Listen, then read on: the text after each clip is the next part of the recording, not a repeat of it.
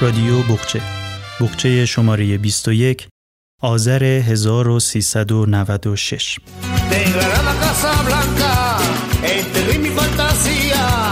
Una guitarra un gitano canta,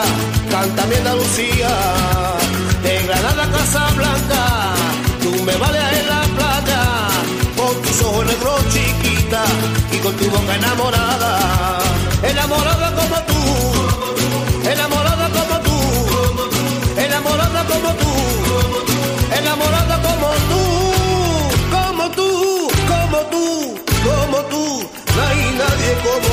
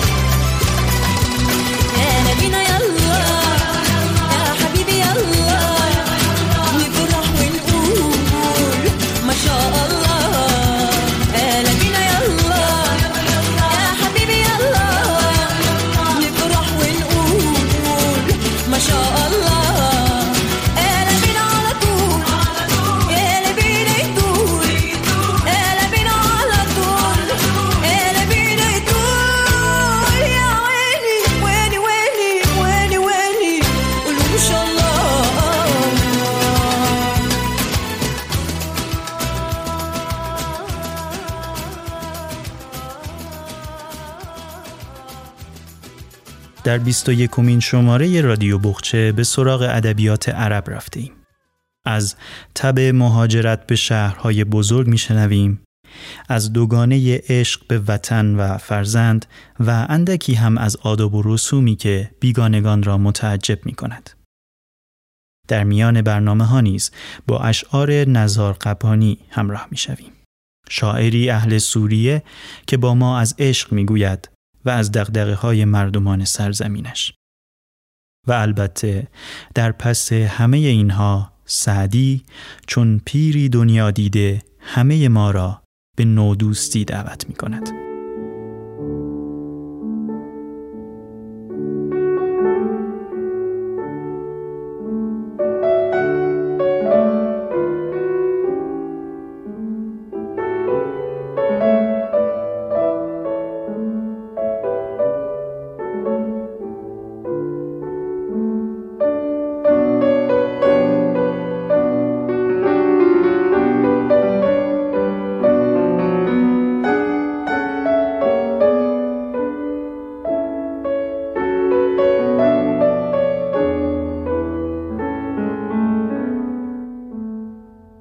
در بندر آبی چشمانت باران رنگ های آهنگین میوزد خورشید و بادبانهای خیره کننده سفر خود را در بی نهایت تصویر می کند.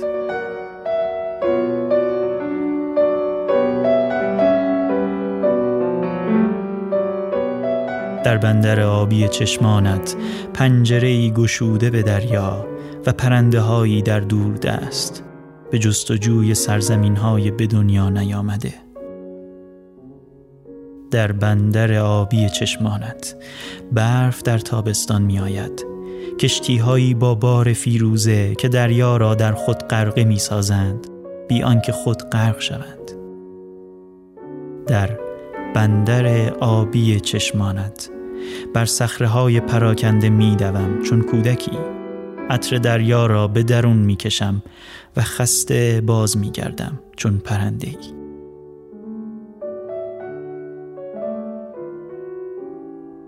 در بندر آبی چشمانت سنگ ها آواز شبانه می خوانند.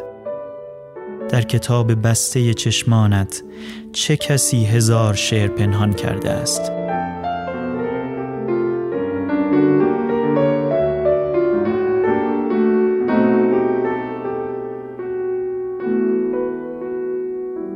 ای کاش. ای کاش دریا نوردی بودم. ای کاش قایقی داشتم تا هر شامگاه در بندر آبی چشمانت بادبان برافرازم.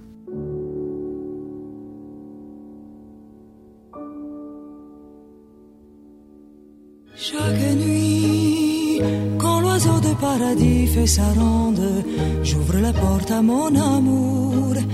Et tous les deux nous voyageons loin du monde, en attendant le retour des premiers rayons du soleil et de l'ombre dans la chambre nue où tous nos gestes sont un monde inconnu.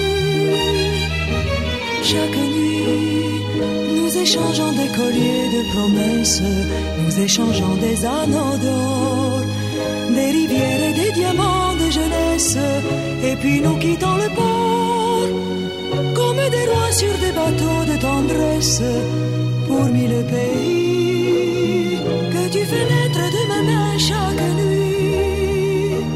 Et nos yeux ne trouvent pas le sommeil. Comment s'endormir quand l'arbre est en feu devant le soleil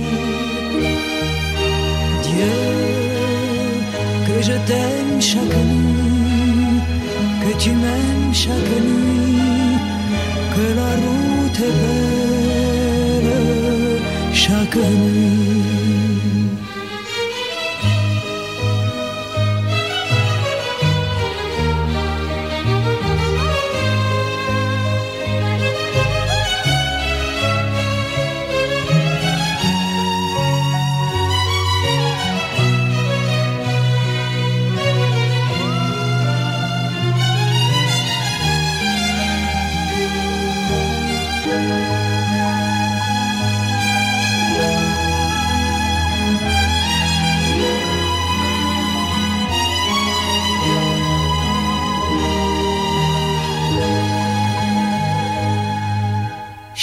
nuit.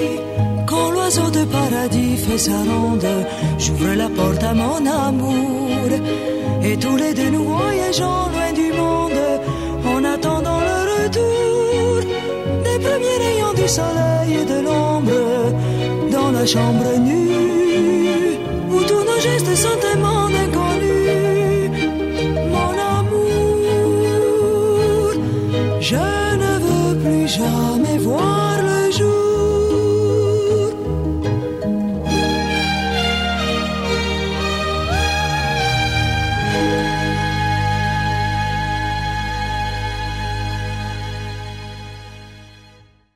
قسان کنفانی نویسنده و روزنامه نگار مشهور فلسطینی است که در طول عمر کوتاهش توانست آثار تأثیرگذاری به رشته تحریر درآورد. داستان کوتاه مادر اسعد را با ترجمه غلامرضا امامی از این نویسنده میشنویم که در مجموعه داستان قصه ها توسط انتشارات روزبهان به چاپ رسیده است.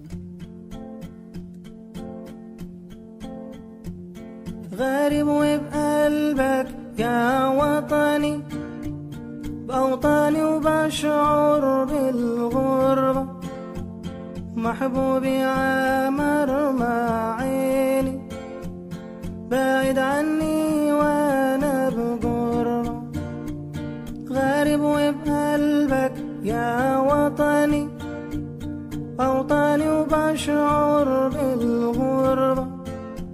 ومحبوبي عامر عيني بعيد عني وانا بغربة يا يا يا بلدي يا يا يا بلدي يا يا يا بلدي يا يا مادر اسعد زنی بود که در قبسیه سالهای دور و درازی با ما میزیست. بعد در اردوگاه های در هم کوبیده سالهای بسیار طاقت فرسایی را گذراند که کسی تحمل آن را نداشت.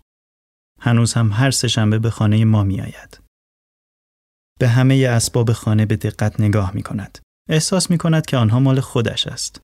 به من نگاه می کند. مثل نگاه مادری به پسرش. داستان بدبختی و خوشبختی و خستگی خودش را در گوشم می‌خواند. اما هیچگاه شکایت نمی کند. او زنی است چهل ساله. اینطوری به نظر می آید.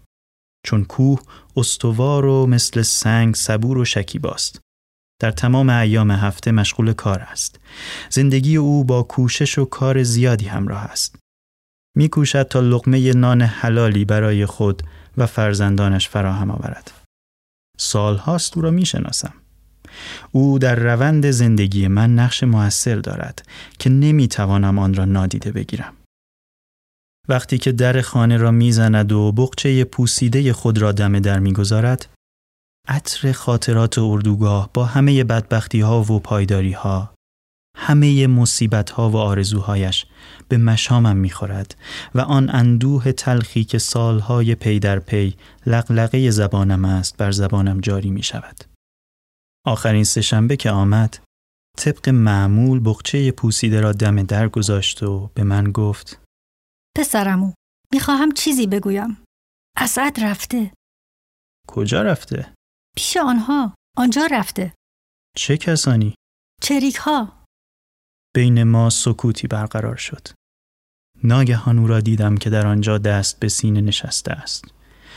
او پیرزنی قوی بود. خودش را در کار و رنج و بینوایی فرسوده بود. دستانش را دیدم که مانند هیزم خشک شده و مثل درز دیوار شکاف برداشته بود. سالها زحمت و کار سخت بر گونه هایش چین و چروک انداخته بود. سفر ناشاد او با پسرش اسعد را از کودکی تا حالا که مردی جوان بود مجسم کردم. همین دستان پین بسته خشن او را پرورش داده بود مثل زمین سفت و سختی که شاخه نازکی از آن جوانه زده است. اکنون پس از بیست سال یاسمن شکوفه کرده و گنجشک پرگشوده بود. حاصل بیست سال زحمت و تلاش این بود. به چریک ها پیوست. هنوز هم به دستانش نگاه می کردم که ناامید و ناکام انگار از اعماقشان فریاد می کشیدند و مهاجری را که به سفری مجهول و خطرناک می رود بدرقه می کردند. چرا؟ چرا خدایا چرا باید مادرها پسرهایشان را از دست بدهند برای اولین بار چیزی که قلب را به درد می آورد در کلمات خود می دیدم انگار که بر صحنه تماشاخانه های یونانی هستیم و این ماجراهای دردناک و بیدرمان را بازی می کنیم. بعدك وبقلبي يا غالي لو بانوا بينا جدار عالي حتى لو يحرمني شوفك ضل احلم فيك وبخيالي بعدك وبقلبي يا غالي. لو بانوا بينا جدار عالي حتى لو يحرمني شوفك ضل احلم فيك وبخيالي يا يا يا يا يا بلدي. يا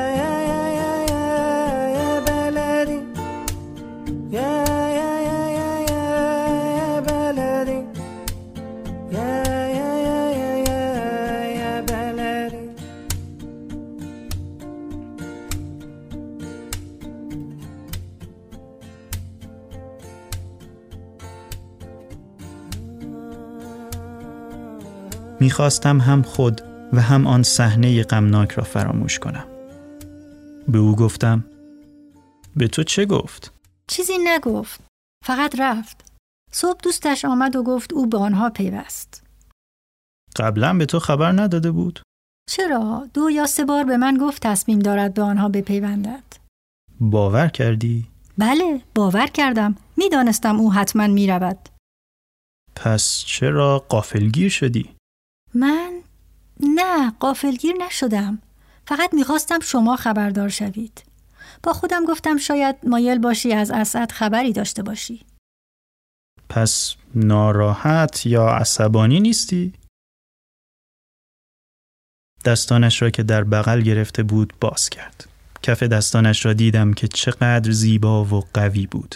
از این دستها هر کاری برمی آمد. شک داشتم که این دستها غم زده باشد. مادر اسعد گفت امروز صبح به همسایه‌مان گفتم ای کاش ده تا پسر دیگر مثل اسعد داشتم. پسر امو، من خستم. در آن اردوگاه پوسیدم. هر شب می گفتم خدایا چه وقت پسرم بزرگ می شود. حالا که بیست سال گذشته اگر اسعد به جبهه نرود پس چه کسی برود؟ برخاست.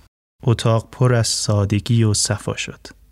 چیزها سمیمی تر به نظر می رسیدند. بار دیگر به یاد خانه های قبسیه افتادم. او به آشپزخانه رفت. من نیز به دنبال او رفتم. با خنده به من نگاه کرد و گفت همون موقع به زنی که در اتوبوس کنار من نشسته بود گفتم پسرم چریک شده. به همین دلیل به او گفتم دوستش دارم و دلم برای او تنگ می شود. اما او پسر خیلی خوبی از آب درآمد. فکر می کنی به او مسلسل بدهند؟ آنها به همه مسلسل می دهند. غذا چی؟ به حد کافی می خورند. حتی سیگار هم به آنها می دهند. اسعد سیگار نمی کشد. اما مطمئن هستم که آنجا سیگار خواهد کشید. قربانت بروم مادر. ای کاش نزدیک من بود و هر روز دست پخت خودم را برایش می بردم. او مثل دوستانش می خورد. خدا همهشان را حفظ کند. لحظه ای سکوت کرد. بعد رو به من کرد و گفت فکر می کنی اگر به دیدنش بروم خوشحال خواهد شد؟ می توانم کرایه راه را پسنداز کنم و دو روز به آنجا بروم. بعد چیزی یادش آمد و ادامه داد. میدانی بچه ها باعث دلشکستگی آدم می شوند. اگر این دوتا بچه را نداشتم می‌رفتم آنجا. آنجا زیر چادرها با اسعد زندگی می کردم. چادر تا چادر داریم. اگر آن دو بچه را نداشتم با آنها زندگی می کردم. برایشان غذا می پختم. آنها را روی چشمم می گذاشتم. اما بچه ها باعث دلشکستگی آدم می شوند. به او گفتم لزومی ندارد برای دیدنش به آنجا بروی. بگذار تنها باشد. مردی که به چریک ها می پیوندد دیگر نیازی به مواظبت مادرش ندارد. دستانش را با دامنش خوش کرد. در عمق چشمانش نشانی از ناامیدی و ناکامی دیدم. در آن لحظه های بحرانی و وحشتناک مادری احساس می کرد که باید از جگرگوشهش بگذرد. او باید از پسرش مثل لباس کهنه ای صرف نظر کند. به من نزدیک شد و گفت واقعا اینطور فکر می‌کنی؟ فکر می‌کنی لزومی ندارد پیش رئیسش بروم و سفارشش را بکنم؟ کمی به حیرت افتاد. ناتوان و دلسوخته ادامه داد. می توانی پیش رئیسش بروی و سفارشش را بکنی؟ به او بگویی که تو را به خدا مواظب اسعد باشد. خدا بچه هایت را حفظ کند. به او گفتم چطوری سفارش کنم؟ کسی نمی‌تواند چریکی را سفارش کند. چرا؟ چون شما می‌خواهید به رئیسش سفارش کنید که اسعد را در معرض خطر قرار ندهد. اما خود اسعد و دوستانش عقیده دارند که بهترین سفارشی که برای آنها باید بکنند این است که آنها را فوراً به جبهه جنگ بفرستند. بار دیگر آنجا نشست. اما نیرومندتر از گذشته بود. به چشمانش و دستان درشتش خیره شدم. حیرت و استیصال یک مادر را دیدم. تصمیم گرفت و گفت به شما بگویم که سفارشت برای رئیسش این باشد که به او بگویید عصبانیش نکنند. بگویید مادر اسعد شما را به مادرتان قسم می دهد که آرزوی اسعد را برآورده کنید. او جوان پاکدلی است. اگر آرزویی داشته باشد و برآورده نشود خیلی ناراحت خواهد شد. بگویید تو را به خدا آرزوی او را برآورده کنند. اسعد می‌خواهد به جبهه جنگ برود. چرا او را نمیفرستید؟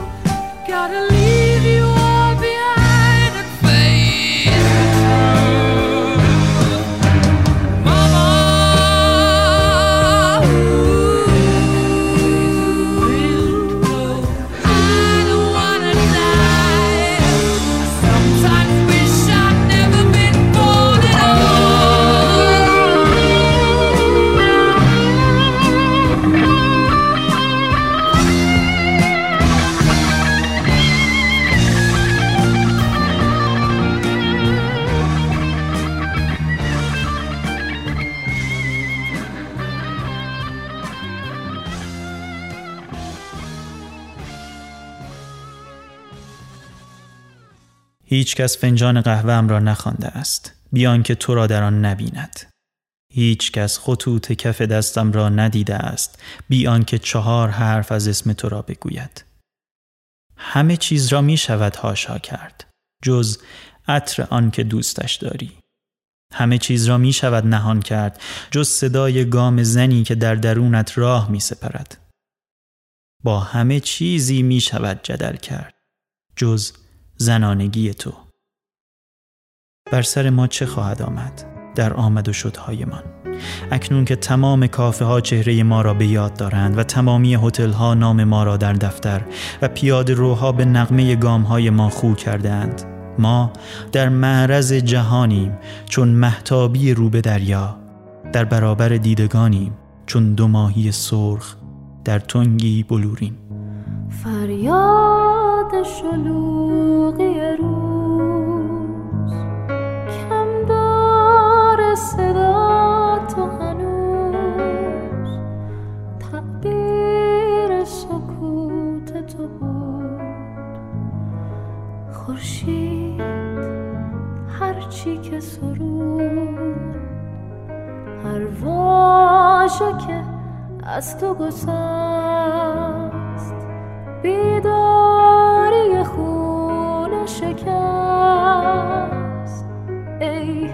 ظلمت خواب امین.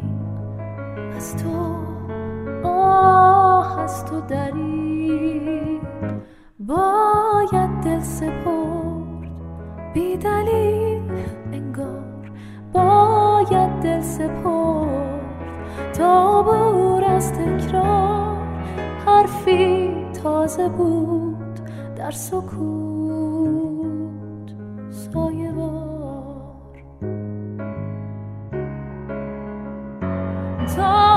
آواز نو نغمه ای خوشتر تا شعری بلند تا زبانی دیگر باید دل سپرد. در سکوت ساده تر. سنگینی خاطره ها دلتنگی ساده ما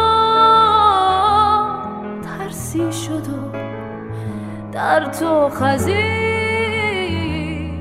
در سایه این پرواز نرسیدندی تصویر گذشته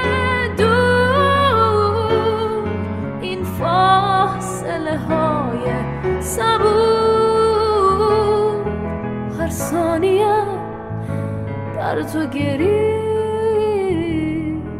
افسوس من از فرداست که نبود و نیست.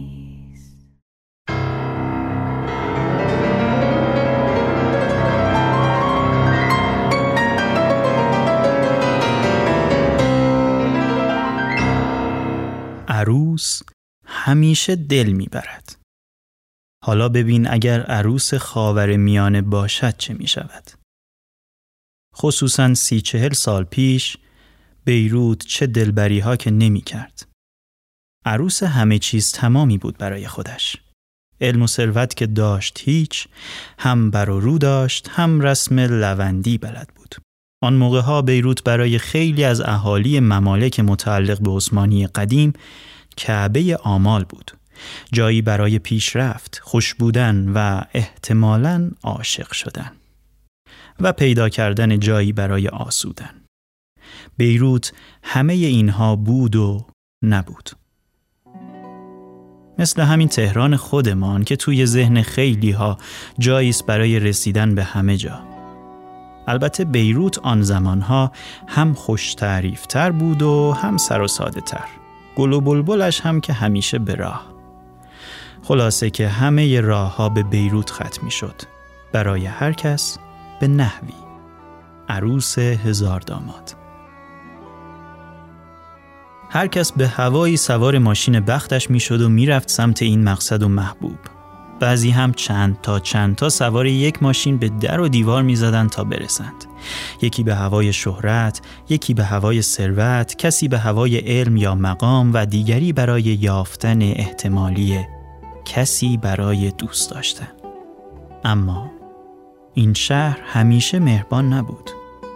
گرچه گاهی روی خوشی به کسی نشان می‌داد آنچنان که انگار یک روزه از فرش به عرش رسیده باشی. اما خب برعکسش هم که بسیار اتفاق میافتاد. بیروت از آن شهرها نبود که فرش قرمز برای کسی پهن کرده باشد. باید ساکنش می بودی تا میفهمیدی پشت این صبحهای دلبر و غروبهای زیبا زجری به اندازه مابقی هر روز دویدن پنهان شده. تا سر هر کوچه قافل گیرت کند و بگوید آها دیدی گرفتمت؟ گریزی نبود. دل همه گرفته بود حتی دل بیروت از خودش. توی همین بیروت که دلها بود به سویش روانه بودند کسانی که دنبال جایی میگشتند برای پنهان شدن و کسانی که در پی جایی برای آسودن و آرمیدن یا حتی فرار کردن. آن دریای مواجی که ساحلش هوش از سر همه می برد موجهایش برای برخی سیادان ماهی همراه داشت. اما همین موجها عزیزان خیلی ها را به کام خودش کشانده بود. بیروت سکه ای بود که بستگی داشت از روی دهشتناکش به زمین بیفتد یا رخ زیبایش را بخواهد نشان دهد. همین زیبایی ها هم انگار که پایدار نبود. سعادت هزینه داشت. شهرت و ثروت و مکنت هزینهش زیاد بود. خیلی زیاد. حتی به قیمت عقل و آبرو و جان همه به شهر می آمدند قافل از آن که این شهر شبکه های در هم تنیده ای دارد که انسان را در خود می بلد.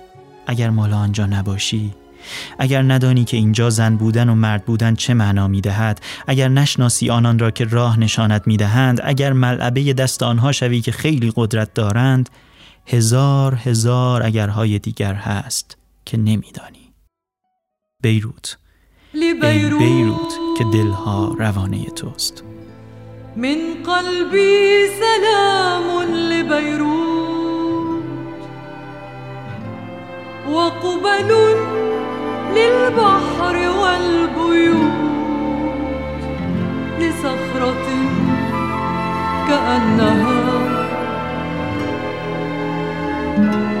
وجه بحار قديم.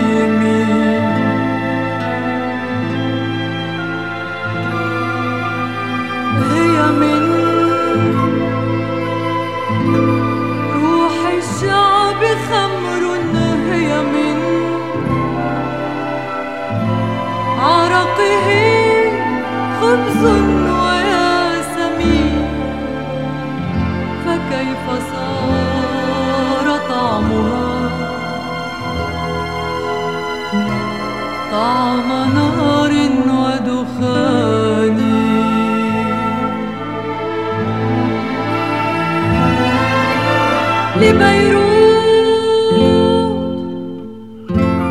مجد من رماد لبيروت. من دم لولد حمل فوق يدها.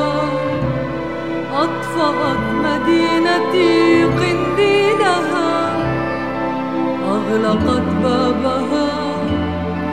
أصبحت في المساء. وحدها ولا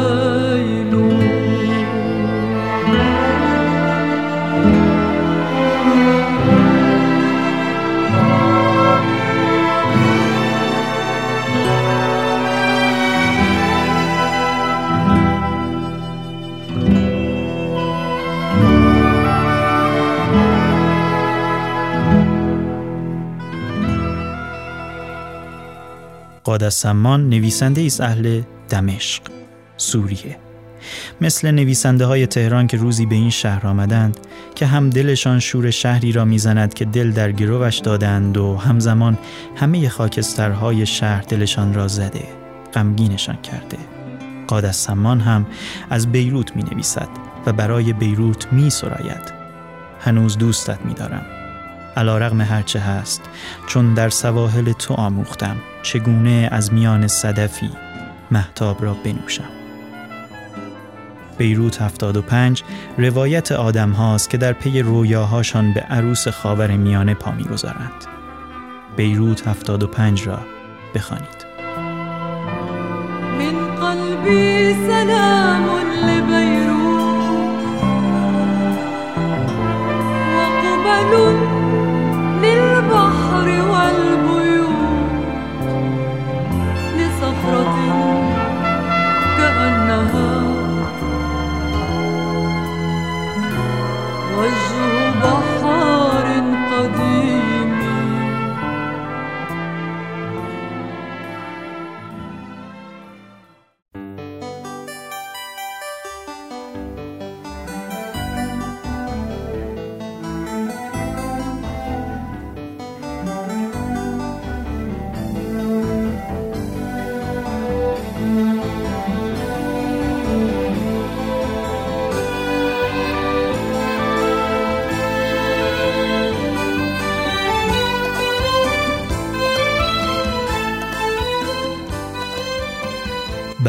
گوش این زیبارو گوشواره ای ظریف در نوسان چون نوری لرزان درون کاسه آب که دستانش را به پایین کش می دهد در آرزوی رسیدن به شانه برهنه.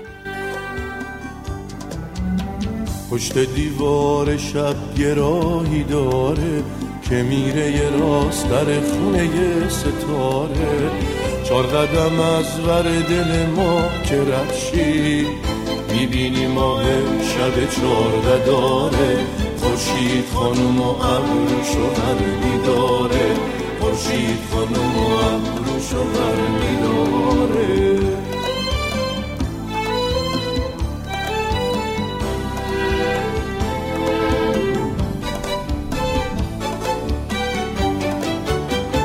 بریم اونجا که شباش روی تو باشه تو هواش. باد که میاد ردشه بره بریز سرد ستاره هاش. بیا بریم اونجا که شباش روی تو باشه تو هواش. باد که میاد ردشه بره بریز سر ستاره هاش. وقتی میای قشنگ ترین پیر پن تو تنت کن تاج سر سر غری تو سرت کن چشماتو مست کن همه جا رو بشکن. الا دل ساده و عاشق من. قبله یعنی حلقه چشم مسته. زریونه که دست بزنم به دسته. جای دخیل پامو ببند. به جای ما سرمو بذار روشونت سرمو بذار روشونت سرمو بذار روشونت سرمو بذار روشونت.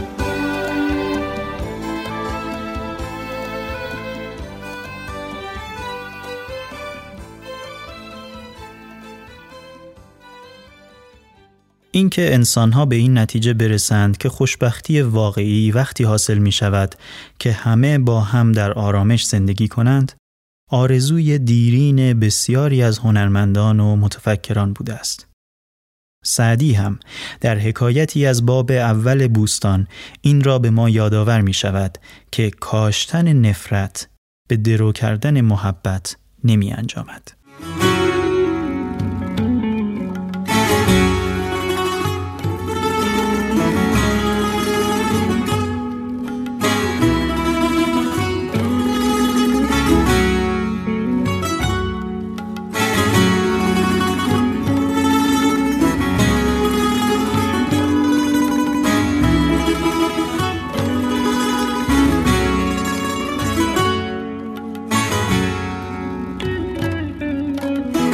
شبی دود خلق آتشی برفروخت.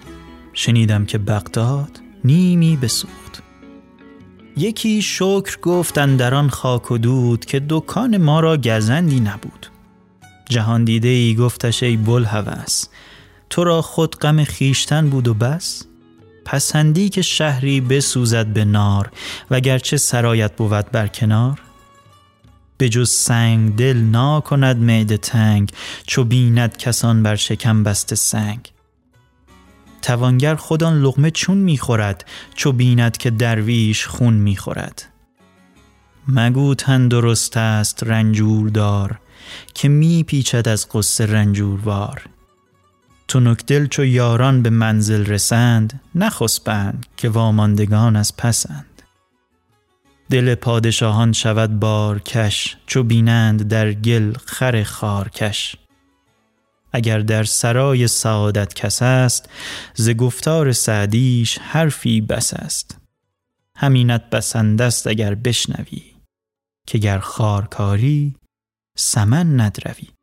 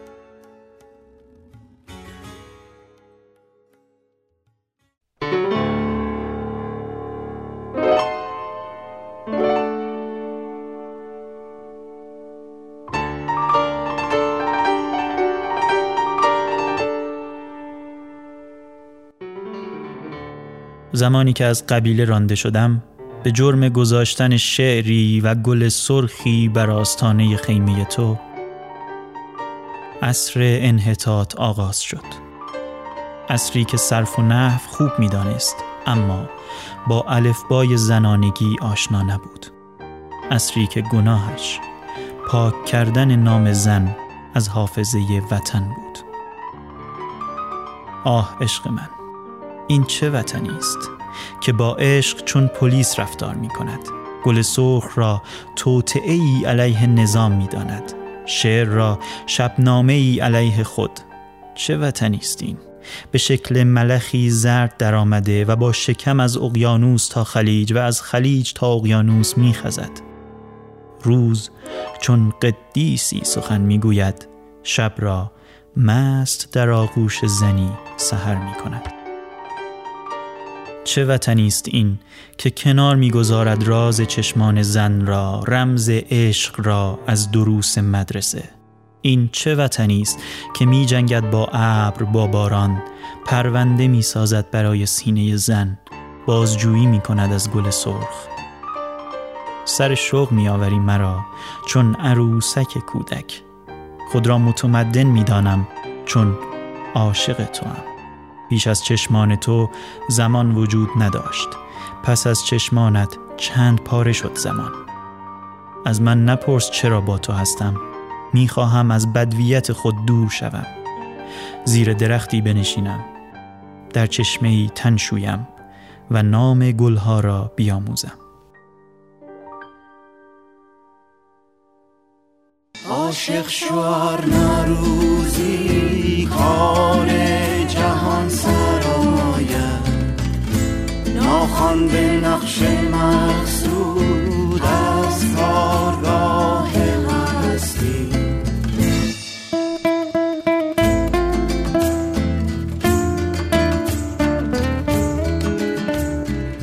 با مدعی مگویید اسرار عشق و مستی تا بی خبر بمیرد با درد خود پرستی عاشق شو. ار روزی کار جهان سرآید ناخوانده نقش مقصود از کارگاه هستی. عاشق شو نروزی کار جهان سرآید ناخوانده نقش مقصود از کارگاه گر افتد به دستم آن میوه رسیده بازا که توبه کردی از گفته و شنیده روزی کرشمه ای کن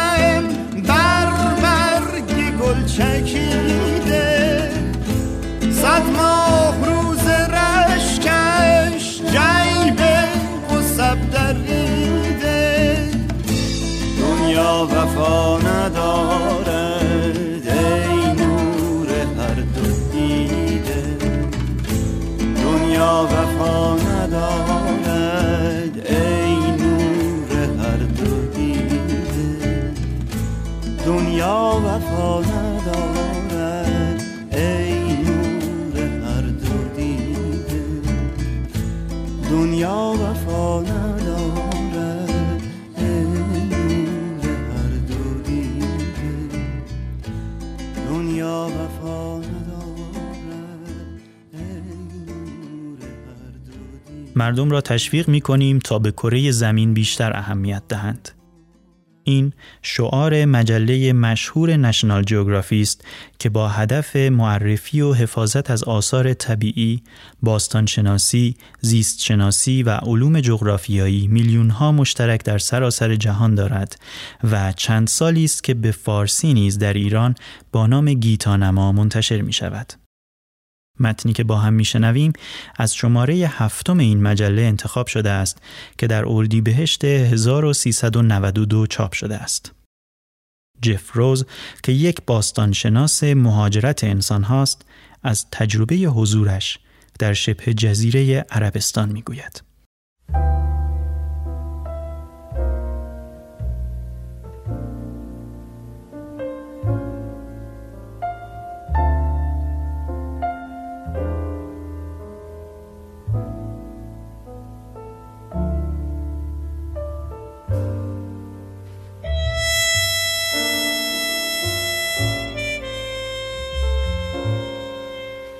افراد تیم من از سراسر دنیا هستند. اوکراین، آلمان، ایتالیا، آمریکا. اما اغلب کسی را از شبه جزیره عربستان نداریم. جایی که برای یافتن شواهدی از انسان باستانی آن را حفاری می‌کنیم. بنابراین در طول سال اول قبل از اینکه عربی یاد بگیرم و سایت گوگل ارس کمکم کند از یک بدوی محلی راهنمایی می گرفتم. وقتی که پرسیدم چقدر دستمزد می خواهد جواب داد ما برادریم لذت می‌برم که این اطراف را به تو نشان بدهم. با بودجه حدود دوازده هزار دلار آمریکا که برای تأمین هزینه تجهیزات، کرایه ماشین، سوخت و نیز خورد و خوراک و اتاق برای هشت نفر در اختیارم بود با خوشحالی حرفش را باور کردم. سه روز بعد وقتی که زمانش رسیده بود که از هم جدا شویم او پرسید که چقدر می‌خواهم به او بپردازم. هیچ نمی‌دانستم که او چقدر انتظار دارد و یا اینکه چه مبلغی عادلانه است. بنابراین با تردید مبلغ پنجاه دلار برای هر روز پیشنهاد دادم. هرگز حالت نگاه و صورتش را فراموش نمی کنم. چیزی بین ناامیدی و خشم این را فراموش کرده بودم که داریم در قلب صنعت نفت عمان کار می کنیم. جایی که مردم محلی با شرکت های نفتی طرف حساب هستند نه با پروژه های کوچک تحقیقاتی باستان شناختی. احساس کردم کل پروژه تحقیقاتی ما در خطر است. پیچیده تر این بود که جایی که ما را برده بود محل باستانی بینظیری را پیدا کرده بودیم. او فکر می کرد پول زیادی باید گیرش بیاید. چه چاره دیگری داشتم؟ شاید باید به خاطر پرداخت نکردن مبلغ دستمزد به زندان می افتادم. او ما را به سمت ماشین راهنمایی کرد و با سرعت تمام به سمت روستای خودش راند. پدرش شیخ به من دستور داد که روزانه مبلغ 100 دلار آمریکا بدهم و برای جشن گرفتن موفقیت پروژمان یک بز به قیمت 100 دلار آمریکا بخرم. مبلغ را پرداختم. بز را قربانی کردند و جشن گرفتند. از آنجا بیرون آمدیم. این روزها بیشتر به دنبال قار می گردیم. جایی که رسوبات و ابزار سنگی به راحتی حفظ می شوند. مردم محلی به هر قیمتی از قارها دوری می کنند.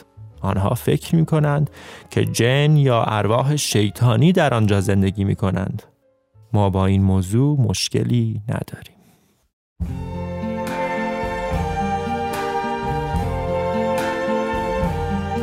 I see trees of green, red roses too.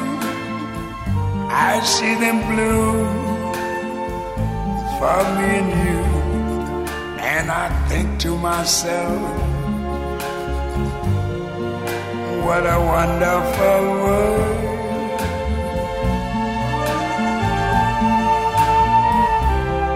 I see skies of blue and clouds of white, the bright blessed day, the dark sacred night. And I think to myself, what a wonderful world.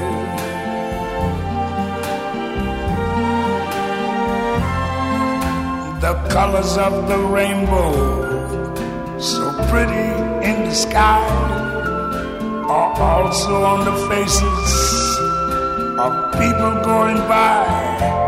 I see friends shaking hands, saying, How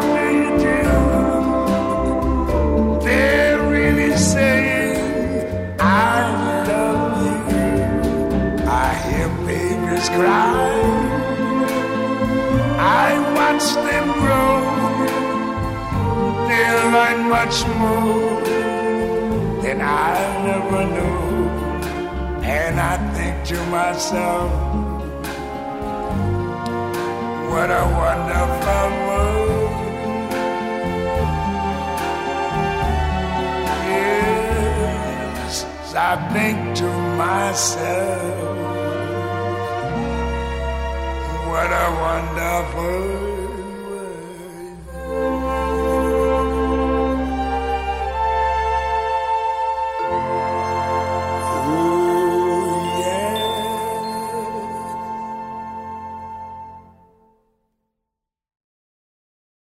وحشیانه در خیابانها می دویم، مردم را با تناب می کشیم، چون قورباغه لب به تحسین می گشاییم، چون قورباغه دشنام می دهیم. کتوله ها را به قهرمان بدل می کنیم و قهرمانان را به آدم های بی مقدار اما اندیشیدن هرگز. در مساجد بیهوده خم و راست می شویم، شعر سر می دهیم، ضرب المثل می گوییم و از خداوند می خواهیم ما را بر دشمن چیره سازد.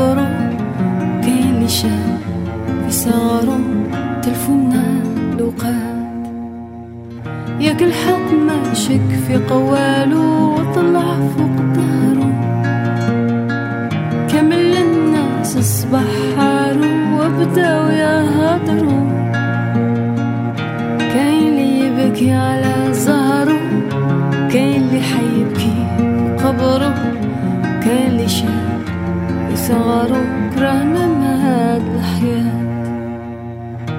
كاين اللي يبكي على زهره كاين اللي حيبكي قبره كاين اللي شاف في صغره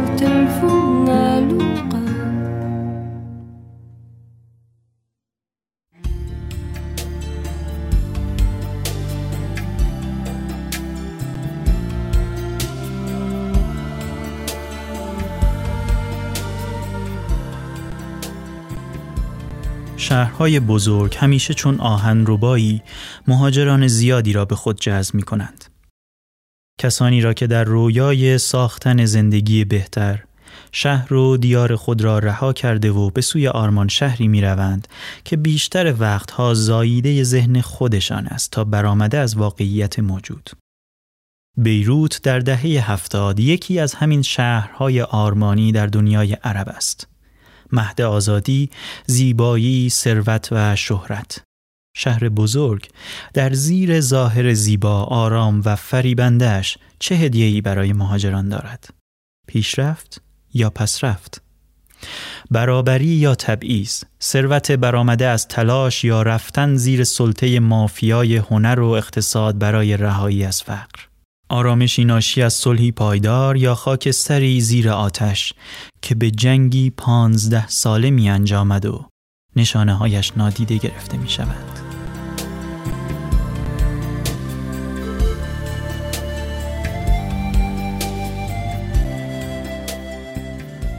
قادس سمان در کتاب بیروت 75 این شهر بحران زده را در ماههای پیش از آغاز جنگ به تصویر می کشد. بیروتی که همچون دیگر شهرهای بزرگ دنیا بهشت فرادستان و دوزخ فرودستان است و شکاف طبقاتی، تنگدستی و تعصبات قبیله‌ای در آن بیداد می کند. فرح مرد جوان فقیری است که به دنبال پول و شهرت از سوریه به بیروت می آید. توصیه نامه ای از پدرش برای یکی از افراد سرشناس در بیروت دارد و فکر می کند که مسیر پیشرفت در این شهر راه همواری است که بسته به تلاش خودش و کمک دوستانه اطرافیان است. اما زود می‌فهمد که شهر بزرگ قوانین دیگری دارد. تنگدستی، تبعیض و مافیای قدرت. هر کس قدرت و پول بیشتری دارد برنده است. فرح در اولین مواجهه اش با بیروت ناخداگاه به یاد واژگانی میافتد که دانته بر دروازه دوزخ نوشته بود. ای که اینجا پا می نهی. از هر آرزویی دستجوی.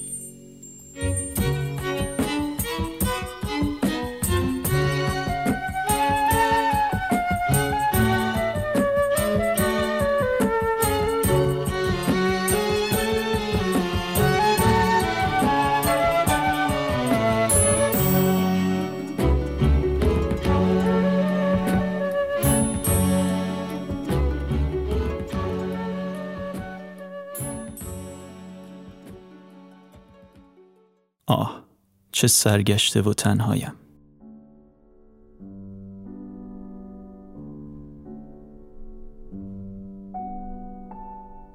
فرح در خیابان همراه بیروت نزدیک کافه دو پاریس پشت به ستون مرمری داده بود و به کارناوال مینگریست. به دخترهایی که سر و پوز و ساق پایشان به دختران پاریسی میمانست. در سرتاسر سر زندگیش به اندازه این نیم ساعت پای لخت ندیده بود. راه رفتن پسران جوان به رقص میماند. همه با زرباهنگی رقصانگیز گام بر می داشتند. انگار خیابان یک پارچه با آهنگ دیوانواری در تکاپو بود. آهنگی که فرح نمی شنیدش. بوی تند عرق با عطری پنهان و گرم آمیخته بود. فرح ایستاد و شگفت زده آن همه را سیر تماشا کرد. آه چه سرگشته و تنهایم. پس کی نیشان را پیدا می کنم؟ از وقتی پایش به بیروت رسیده بود، هاج و واج و سرگردان می گشت. آن همه آشغال در بازار تربار، آن همه تنگ دستی و بیچارگی در برج و بسیاری محله های دیگر، بیبند و باری های خیابان همراه، ثروت های بیکران، خودروهای مدل بالا، زنها، آن همه زر و زیور، بوهای خوش، سگهای ناز پرورده با جامه های زربفت که از چشمهاشان فیس و افاده میبارید. چنان که وقتی پا روی پای سگی گذاشت ناخودآگاه به او گفت پوزش می‌خواهم برادر. آه چه سرگشته و تنهایم. مردم دور مردی که انترکی را میرقصاند حلقه زده بودند. انتر شکلک های ساده در می آورد. اما مردم بیرون آمده از سینما که هنوز داغ بودند انتر را بهانه کرده بودند تا تهمانده های سودهای سرکوفته در سینه را بیرون بریزند. همان سودهایی که فیلم های بزن بزن و ترسناک خیابان نتوانسته بود بیرونشان بریزد. خنده و سوت مردمی که گرد انتر حلقه زده بودند هیچ به شکلک های جانور نمی‌خورد. گویا او دستاویزی بود تا مردم احساسات سرکوفته و گنگشان را خالی کنند. یک باره صدای انفجاری همه چیز را لرزاند. خیابان، مردم، انتر و لوتی. مردم انگار نه انگار، نه ترسی داشتند و نه دلهورهی. چند نفری به آسمان نگاه کردند. بقیه زحمت همین کار را هم به خود ندادند. هنوز همه حواسشان به انتر بود.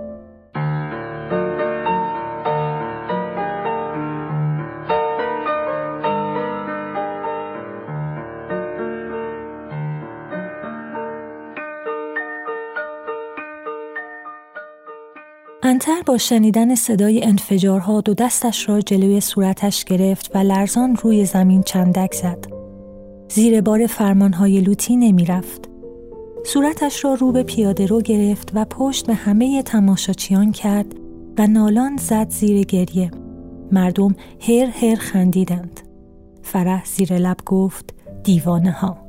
سرش گیج رفت. یادش آمد که کمتر از یک سال پیش وقتی همین هواپیماها در آسمان دمشق پرواز می کردند چه کشیده بود؟ فریاد تماشاچی ها بالا گرفت. می‌خواستند انتر باز هم برقصد. آتش سوزی های دمشق در سر فرح زبانه می‌کشید. آه چه سرگشته و تنهایم. دستی به نامه پدرش کشید. دستش به نیشان نمی رسید. سرگردان در خیابانهای بیروت میچرخم. نامه سفارش پدر به نیشان توی جیبم است. نیشان از آشناهای ماست. از بچگی او را ندیدم. از همان وقت که به بیروت آمد پیشرفت کرد و بهترین الگوی همه ما در آبادی دوما شد. اما شناختنش کار سختی نیست. توی هر مجله روی صفحه ویژه ستارگان عکسش هست. رو به دوربین لبخند می‌زند و موقع حرف زدن دستهایش را تکان می‌دهد. با زنی زیبا میرقصد با تن ورزیدهش جام را بر می دارد عکسهایش بوی عطر و لذت و پول می دهند آه پول شهرت زن شکوه. او نمی‌دانست دیدار آدمهایی مثل نیشان چه دشوار است. نیشان رئیس هیئت مدیره شرکت نانیسکو مدیر بازرگانی مارک های مشهور کفش و خمیردندان های جدید دلال قراردادهای کلان جنگ افزار از اینها و خرید تانک که بگذریم هر از گاهی فیلم های تجاری پرفروش هم می سازد و هنرمندان تازه می آفریند. همین سال گذشته یکی از خواننده های دست پروردهش خوش درخشید.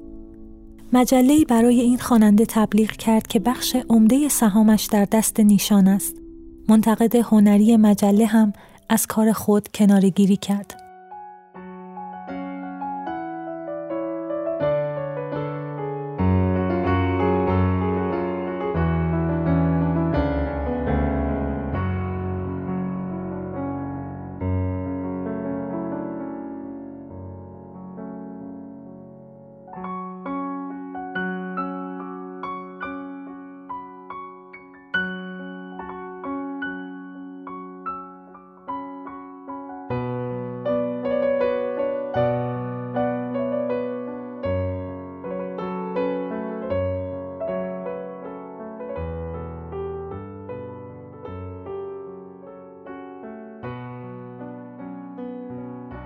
نیشان زنگ می‌زنم. سکه را میاندازم توی تلفن همگانی. شماره می‌گیرم. سکه از دست می رود و تماس برقرار نمی شود. تلفن از کار نیفتاده. بخت من از کار افتاده. بابت این بدبینی خودم را سرزنش می کنم. می‌روم داخل اولین ساندویچ فروشی. ساندویچ فروش نگاه تحقیرآمیزی به من میاندازد. نمی‌گذارد به تلفنش دست بزنم. چیزی در چهره هم هست که مردم را به لگت مال کردنم فرا می‌خواند. چیزی که مردم فرادست را ترغیب می کند مرا زیر پا بگذارند. پدرم آن دهاتی پرزور مدام با سرنوشتم بازی می کرد. همیشه کتابهایم را که خورشان بودم به کام آتشی می سپرد که برای سوختن علفهای هرز می گیراند. فریاد می‌زد باید مثل نیشان کار کنی نه اینکه زندگیت را به فکر کردن و اما و اگر گفتن بگذرانی. وقتی هم که می‌رفتم توی بیش آواز بخوانم سرم داد می‌کشید. می توانی از این صدا پول بسازی دستت را توی دست پسرخالت نیشان می‌گذارم تا بریزدت توی یک قالب حسابی قالب زر. زر. من کشت مرده زر و پولم. پول یعنی آزادی یعنی وقت یعنی خرید کتاب و صفحه موسیقی و سفر و خم و راست نشدن جلوی استاد عادل مدیر کتابخانه ملی آن موقع که آنجا کار می کردم. پول یعنی زنهای خوشگل با دستهای نرم و ناخونهای بلند رنگی. پول ولی نیشان را کجا پیدا کنم؟ سرانجام تماس برقرار شد. یک زن به فرانسوی جواب داد. چیزی سر در نیاوردم. بار ششم که زنگ زدم خواهش کردم به عربی حرف بزند. بلا فاصله گوشی را گذاشت.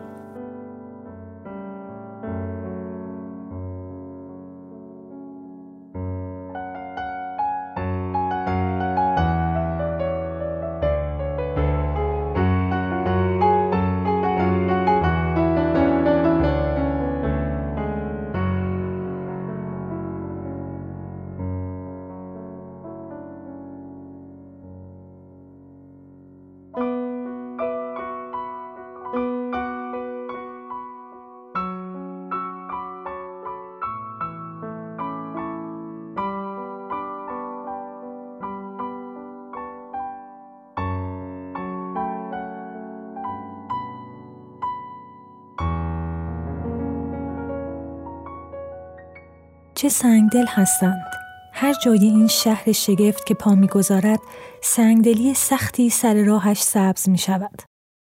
از همان شب اول که پا به این شهر گذاشت شیون غریبی سر در پیش گذاشته و توی سینهش جا خوش کرده است.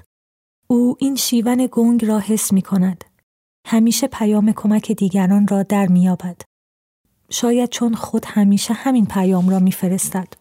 شاید همچون می‌داند کشتی است که بیگمان زیر آب خواهد رفت. چنان که هر انسانی و هر کشتی ناچار روزی زیر آب می رود. پول و آوازه و زن مخدرهایی هستند که او می‌خواهد امتحانشان کند تا غرق شدن ناگزیر خود را از یاد ببرد. هرچند صد درصد هم از کاراییشان مطمئن نباشد. با این همه می‌خواهد امتحان کند. گرچه با اهریمن هم پیمان شود. آزمودن دشوارتر از محاسبات او از کار درآمد. چیزی در هوای این شهر نرم نرمک او را مسموم می کند. انگار گازی زهراگین و بی همتا این شهر را فرا گرفته. دیگران به آن عادت کردند و با آن کنار آمدند. راستی این همه فلسفه بافی برای چیست؟ چرا به سادگی نمیپذیرد که دلواپس است و شنیدن شیونی در سپید دم روزی که به بیروت رسید او را به همه سفرش بدبین و بددل کرده است.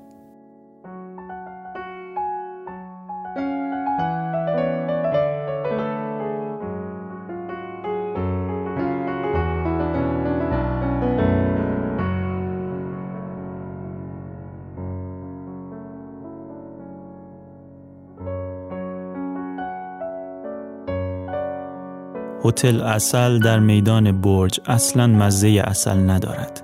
از همه چیز تلخی میبارد.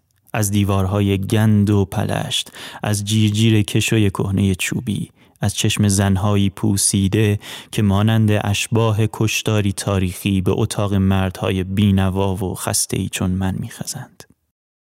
از همه چیز بوی تند ساس میآید. خروسخان صبح بود. با صدای کمک کمک بیدار شدم. فریاد تیز و بلندی بود. نخستین رگه های سپیده سر زده بود. شهر خاموش خاموش بود. پنداشتم این فریاد سراسر جهان را برداشته است. به سوی پنجره پریدم. بیهوده زور زدم بازش کنم. زنگ زده و کهنه بود. از پشت شیشه ترک خورده و نیمبند پنجره چیزی ندیدم. فریاد بلندتر شد کشیده و تیز مانند صدای انسانی زیر شکنجه. فریاد مردی نبود فریاد زنی هم نبود. فریاد دلی بود که تا آستانه ترکیدن از درد و در عین حال عادت کردن به آن به خود میپیچید. پنداری نوای دل سراسر شهر بود. به راه رو دویدم. چیزی نمانده بود به وسایل کهنه پوسیده بخورم و نقش زمین شوم. به سوی بالکن دویدم. کسی نبود. چیزی نبود. با این همه هنوز صدا به گوشم می رسید. دویدم تا خدمتکار هتل را بیدار کنم. وقتی دید میلرزم با خشم گفت انگار غریبه ای. این چیزها هر لحظه می تواند پیش بیاید. نمیدانی خیابان متنبی پاتوق روسپیان پشت میدان شهدا و هتل ماست؟ تازه من که صدایی نمیشنوم. به اتاقم برگشتم. بالش بوی ساس می‌داد. سعی کردم به زور هم که شده بخوابم. خوابیدم و خواب دیدم. شاید هم خواب نبود. در میان خواب و بیداری صلیبی دیدم که از لوله های زنگ زده آب ساخته بودند. من را با دم موش به لوله ها بسته بودند. دورو برم آتش زبانه می کشید. زنی خندان می گفت جشن صلیب است. داشتم خفه می شدم. دود راه نفسم را بسته بود. افتادم. افتادم. پرتو محتابی های سینمای کناری مثل تیغ سرم را می برید. روی ساق پای بلند و برهنه ای نام فیلم را نوشته بودند. نازنازی من. دود خفه می کرد. سرخی آتش چشمهایم را می سوزاند. حراسان از خواب پریدم. هتل کهنه آتش گرفته بود. سر و صدا بالا می گرفت.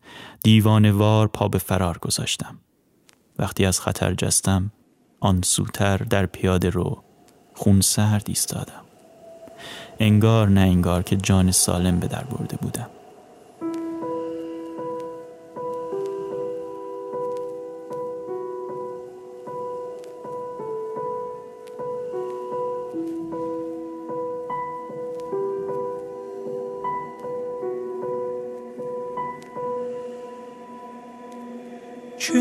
چشمای خسته دستای بسته.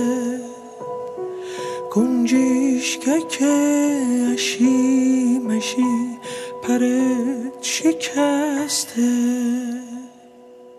آفتاب رو بومه تاریکی شومه گنجیشکک اشی مشی بازی تمومه.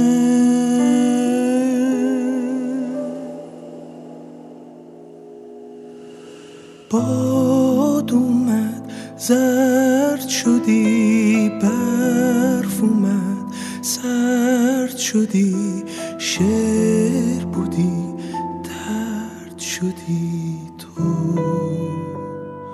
آه از آسمون سیر شدی توی بهار پیر شدی مرغ زمینگیر شدی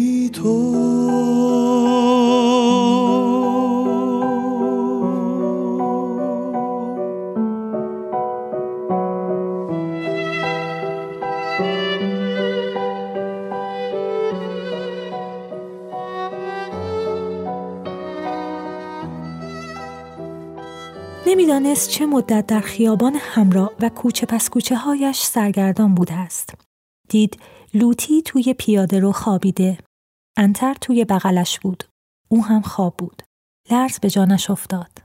کدام پیوند دوزخی کسانی را که برای لغم نانی هم پیمان شده اند کنار هم می‌گذارد هرچند یکیشان انتر باشد دید دوباره دارد به نیشان میاندیشد از تلفن و منشی فرانسوی ناامید شدم دنبال نشانی نیشان رفتم. ساختمانی بزرگ بود. ماشین ها تند و تیز به شکاف درون ساختمان می رفتند. چند روز کنار در ایستادم. ندیدمش. دربان را هم را می بندد مثل یک سگ نگهبان با بدگمانی و چهار چشمی نگاه هم می کند چمدانم هنوز توی هتل است. بازش نکردم. دل بیرون آوردن خرت و پرتهایم را ندارم. نمی‌دانم چرا. سرانجام توانستم دور از چشم دربان به درون ساختمان بخزم. دختری با عینک سفید که بعد از گفتن هر کلمه لبهایش را با حالتی عصبی ترمی کرد گفت نیشان بیک اروپاست. چند روز دیگر بیا نامه هم بیار. کی سفارشت را کرده بود؟ پدرم آشور. آشور از آبادی دوما. با چندشی نیشدار گفت سرفراز شدیم.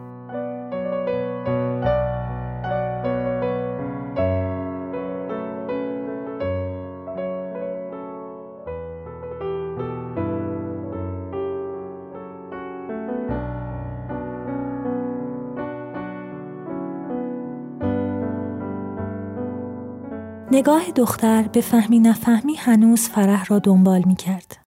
به گمانش همه بیروت همین طور نگاهش می کردند. پولش داشت ته می کشید. توی این شهر درنده پشیزی نمی ارزید. نگاهی به برش انداخت. ماشین ها مثل سگهای هار می دویدند. پنجره های روشن با بیخیالی به او زل زده بودند.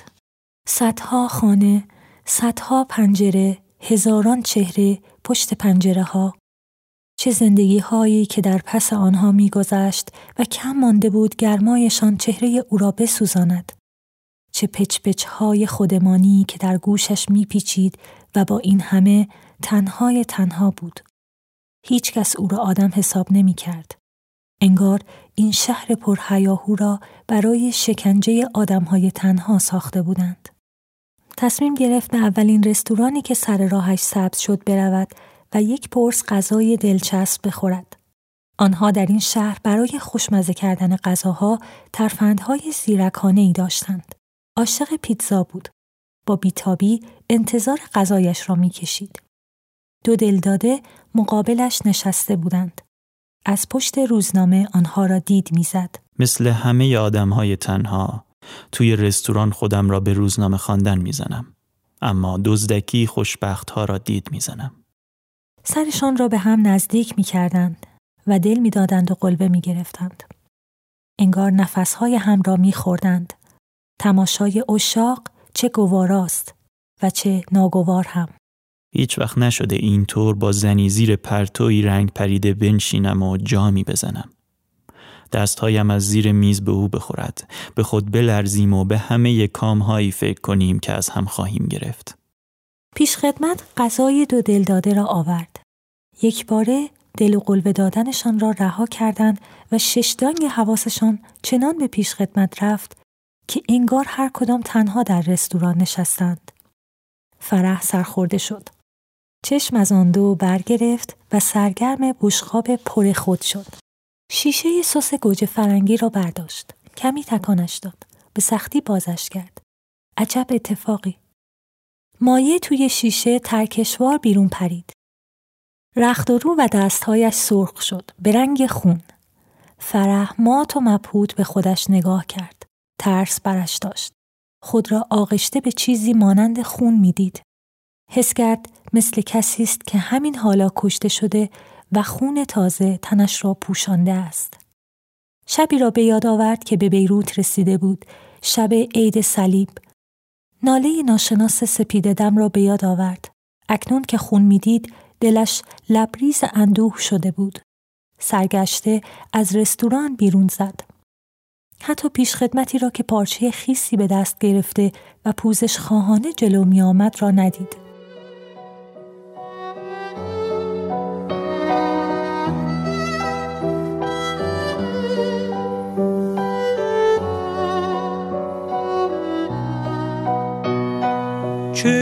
چشمای خسته دستای بسته. گنجیشگکشی مشی پرت شکسته. آفتاب رو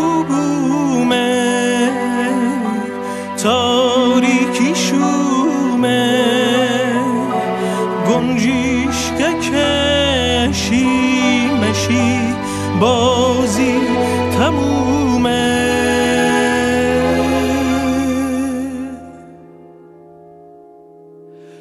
موندی تو حوز نقاشی که از خونت جدا نشی حسرت آسمون شدی تو.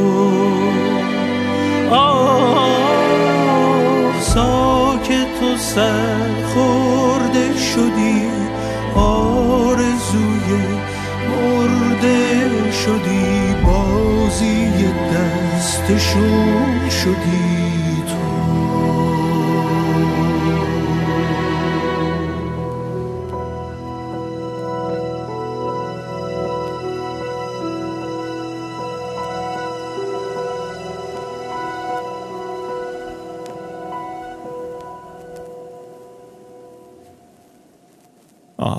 سرگشته و تنهایم به هتل اصل که رسید با دیدن بسات تازه فروشنده ماهی های رنگی یکه خورد. نایلون های پر آب که ماهی های کوچکی در آن شنا می کردند. زیر پرتویی که از پشت بر نایلون ها میتابید، ماهی ها در نور شناور بودند. انگار کوچندگانی بودند در گذرگاه زمان و زندانیانی جاوید در جام روشن. آه چه تنها و دلمردم زندانی سرنوشتی گنگ درست مثل این ماهی ها فرح جلوی ماهی ها ایستاد. به سگدو نومیدانه آنها که به کناره های زندان روشن خود سر می کوفتند، چشم بخت. آن ماهی را ببین، درست مثل خود اوست. ماهی نومیدانه شنا می کرد و سرش را پیوسته به کناره های نایلون می کوبید. بیهوده دنبال دریچه می گشت تا به دریا بازگردد. اما چاره ای نبود. گریزی نبود. مردی که بلیت های بخت آزمایی می فروخت دست از سرش بر نمی داشت. می خواست بلیتی به او بفروشد. بخت آزمایی برای او کدام بخت؟ با این همه یکی را خرید.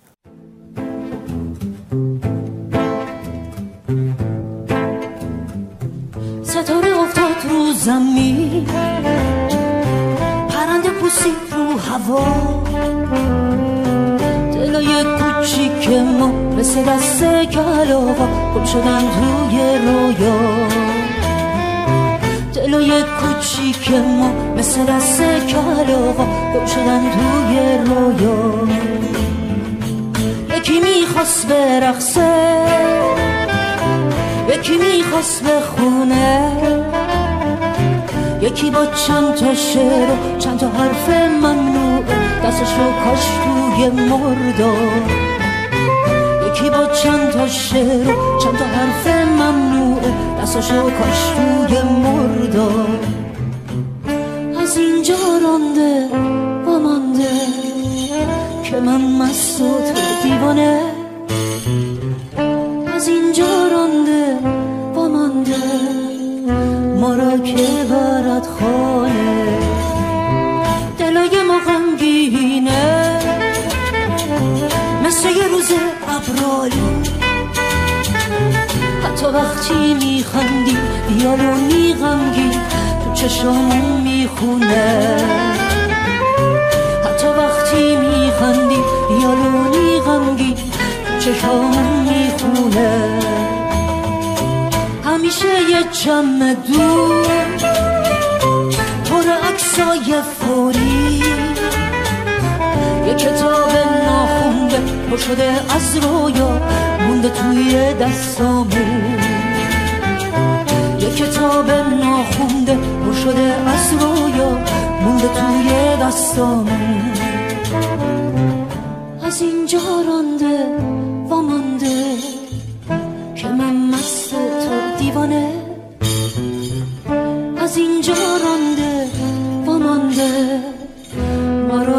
را که برد قلب رو دیوارا. چشمای تو ایوون خنده غمگین. دخترای پرهون شهر خاطرات ترسای بیمدرد هی میره از یادا مرگ بات بادا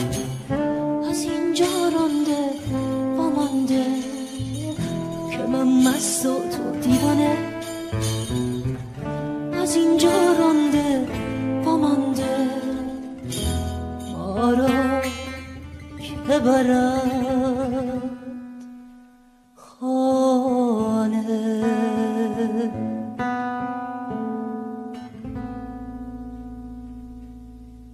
خوشحالیم که توانستیم با یک بخچه دیگر میهمان شما باشیم. برای ارتباط با بخچه آیدی BOGH underline CHEH را در تلگرام و اینستاگرام دنبال کنید. این شماره را با شعر دیگری از نزار قبانی به پایان می‌بریم. همیشه شاد باشید.